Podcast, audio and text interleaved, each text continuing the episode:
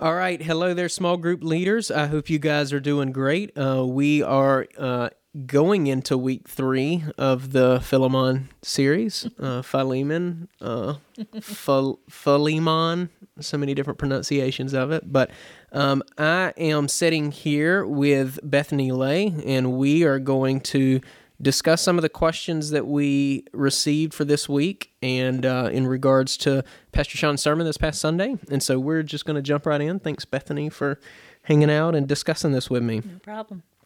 So, uh, question one, we'll, uh, we actually have two questions that we're going to try to work our way through, and uh, but this is number one here. It says, "Does genuine forgiveness always include reconciliation? In other words, can a Christian genuinely forgive someone and choose not to make an effort to restore the relationship?" And so the um, is forgiveness and reconciliation synonymous with with one another, Right. uh, which kind of bleeds into the other question that we're gonna address. Which I guess I can just say the question, and then we can kind of just discuss both of those. And um, and so the the second question really is if you're uh, if there's a relationship in your life where um, you've been offended by someone and it's this volatile relationship and we touched on this a little bit last week pastor sean and i did uh, but it's not uh, the relationship is not there for you to pursue reconciliation. Uh, what does forgiveness look like in, in that situation? Um, and so um, and so i think we probably need to have a some sort of definition for what forgiveness is and some sort of definition for what reconciliation is. Um, because there's times where uh, reconciliation is is just not possible at all. And i think we probably could all tell stories uh, of relationships that we have that we're, we've either been the ones that have sinned against the person or they've sinned against us. And it's just there's this it would almost be inappropriate for us to reconcile in our relationship um, Well, and we have to remember too, it takes two people to reconcile. Yeah. So you can't force the other person to change. You can't force the other person to forgive. You can only do what you can do. You can only change your own behavior. And so for me, a lot of it is a heart issue. What is my heart towards this whole thing? Um, because I can't speak for the other person. I have to just make sure that between myself and God and that other person, I've done everything I can do to live at peace with all men. Yeah, that's good. The, so, what would you say if we were giving, if we were trying to make forgiveness, uh, some, some it, it it gets to the the heart of the matter. What does our heart look like before the Lord t- in toward a brother and sister in Christ, or toward an unbeliever that has offended us and they don't see their offense against us?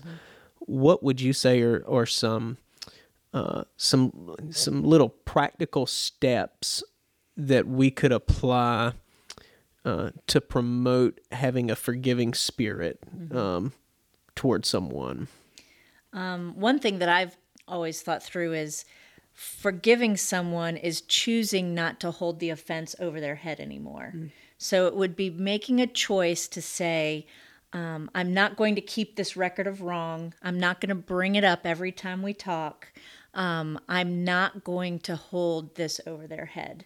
And so it's making that choice. And that choice comes sometimes minute by minute, depending on how deep the hurt is. It, it's not just a, I'm going to just check this off and be done. Um, but it's making a, a specific choice. And so for me, um, a practical thing that I even did at one point was if I was alone, I would even say, just stop thinking that. You know, I would tell myself, just let it go. Just verbally say, let it go, so that you're constantly making that choice to let it go. Yeah, I think that's good. Like the song, Yeah. "Let It Go." Did that pop in your Too head? bad Sean's not here to There sing you it for yeah. us, right? um, the well, one of the things we were talking about before we were recording too was um, that seventy times 70 Mm-hmm. principle. Um, I think a misunderstanding we have is that uh, us forgiving someone, or at least being right, forgiveness. Uh, it's you can't really distribute forgiveness to someone who doesn't think they need to be forgiven, Mm-hmm. but you can uh, honor the Lord by being in a posture of forgiveness Mm-hmm. if that offender comes to you to reconcile or to ask for forgiveness. Mm-hmm. And so it, it's um um and so the, it, it, sometimes we look at God's ways. Um, forgive because you've been forgiven. Uh, that seems restrictive. Don't you know the hurt that I've experienced, Lord? Don't you know this? Don't you know that? Mm-hmm. What we don't realize is God's ways for us really are for our good. Mm-hmm. And so when we're glorifying God and being a people that um, refuse to become bitter, mm-hmm. that's profitable for our souls. That's profitable for our well-being. And so so it's it's it's it's good to ensure that if there's this relationship in our life that can't be reconciled, we at least need to be right in our relationship with the Lord, um, and be in a in a posture where we could be ready to receive that person if God grants them repentance, and that's good for us, even if that never happens. Um, and forgiveness, uh, the seventy times seven seven principle that we were discussing, uh, the the misconception is uh, forgiveness, and that one time and I'm done, and that's all it takes. And so sometimes we may think there's a deficiency in our forgiveness because it's like, well, man, is there something wrong with me because I said that I forgave them or I thought that I forgave them, but today I'm really struggling with. So I'm I'm there must be something wrong with me, and um, and that's probably not the most helpful way to look at it as much as forgiveness for us is it is this discipline of self-control to honor the lord in the way that you think and interact with the person that's offended you and if that relationship isn't there it's think uh, the way that you think and talk about the person that's not there, right? And which is, I'm not going to slander that person. I'm not going to gossip about that person. I'm not going to brood and and and hope for the worst for that person. Um, I'm going to uh, choose to pray for that person, not in a I hope they get what's coming, but man, God, I, I thank you for creating them. I, I thank you that they were created in your image. Um, I pray that uh, primarily that if they don't know you, that they would come to know you, and it would be my joy to restore the relationship if it's your will for me to restore the relationship. And so, thinking through it in that way rather than. Um, uh, constantly um, l- looking at yourself as a victim of that person and how they've wronged you. Um, Well, and I think to speak to the first question too, um, I don't think that all relationships are going to be restored and reconciled. yeah, even if that's what you want, well, probably restored more than reconciled because um, trust has been hurt in that relationship. There's there's going to have to take a lot of time and effort to rebuild what was there, and sometimes even just life circumstances don't provide for that time for that restoration and um, and so that can be a struggle. Um, but then there are other times where that will be possible. Um, one person I had a very hard time forgiving was my father, and he and I reconciled, and I forgave him long before we ever restored our relationship because I had moved away from him.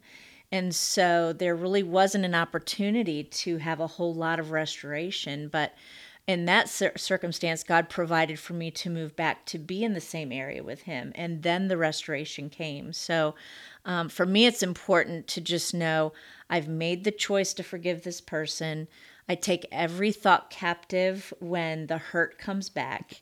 And I And it don't will. let it, and it will over and over. And I don't let that rule me and um, whether or not the relationship res- is restored is has a lot of other things that are implicated into it like location time season of life all of that kind of thing yeah that's good. The, so it, it may be profitable for us to think through um, discipline or uh, forgiveness on our end of things as a, a sort of spiritual discipline. Like I, I do need to be spiritually disciplined to uh, to be a forgiving person, um, and that's gonna. I mean, uh, on a daily basis, really, right? You're you're um, uh, forgiving for major offenses, but there's also a lot of minor offenses that happen just in the grind of mm-hmm. being a broken person around other broken people. That in that moment you can t- you can either latch on to things that are offensive to you and become bitter, or you can say, "Love covers a multitude of sins," and I'm gonna I'm gonna mm-hmm. uh, extend love and grace over that mm-hmm. uh, transgression that that person may not even realize that they have committed against me. Right. Um, one thing that I've been studying as I've been doing the Armor of God class is um, a comment that one of the authors made in that as we grow in our security in Christ, as we understand more and more um, what He did for us and where we stand for Him, we will find that we are offended so far less often. Because as we're becoming like Christ and we find our security in Him, we're not looking for security in what people think and mm. what people say. We are offended so much less of the time. And so for me, it, it does come back to when we really understand the gospel. One, we can forgive because we have a heart of forgiveness, but two, there will be so much less to forgive yeah. because we're not um, focused on our own hurts and our own security. Yeah, that's really good. The I think another piece to that too is the um, giving more consideration to we're transgressors mm-hmm. as well. Like mm-hmm. we're people that have.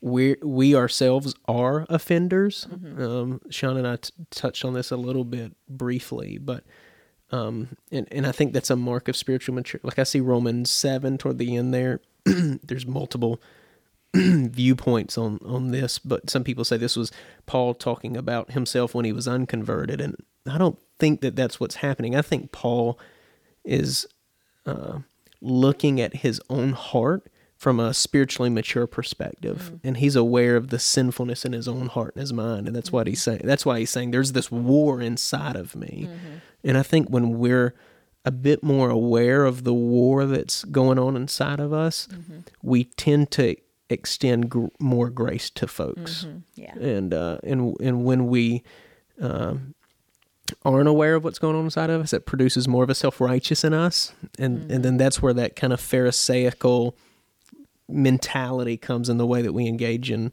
our relationships with other people. Right. Um, mm-hmm. So I, I think it's a almost a gift to be a bit more aware of our own sinfulness, not in a uh, um, uh, uh, this gloomy, depressing way, but but uh, you know it needs to be coupled with the the promise. There's therefore now no condemnation for those that are in Christ Jesus. But just having this sense of awareness of man, I I know that people offend me, but I also offend other people, and so I, I need to be a lot more generous in my relationships with people. And I know that my generosity in my relationships with people is ultimately pleasing to God. Mm-hmm.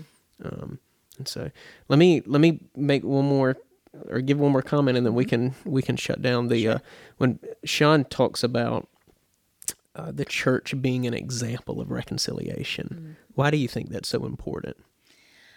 I think because um, there are so many times in Scripture where Christ says, you know, they will know you by your love for one another. Mm.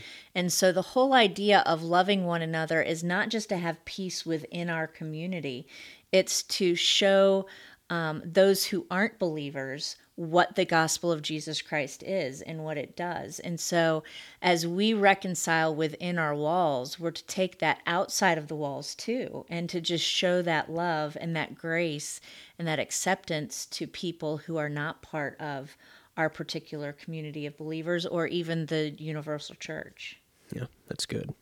I don't think anything needs to be added. well, Bethany, thank you so You're much welcome. for joining the conversation. And small group leaders, thank you guys so much for everything that you do. Um, remember, we on February 5th are going to three services, and that is small group kickoff as well. And so we are praying for you. And if there's anything that we can do uh, to just be an added support, please don't hesitate to let us know. And Lord willing, we'll see you this Sunday. Thanks.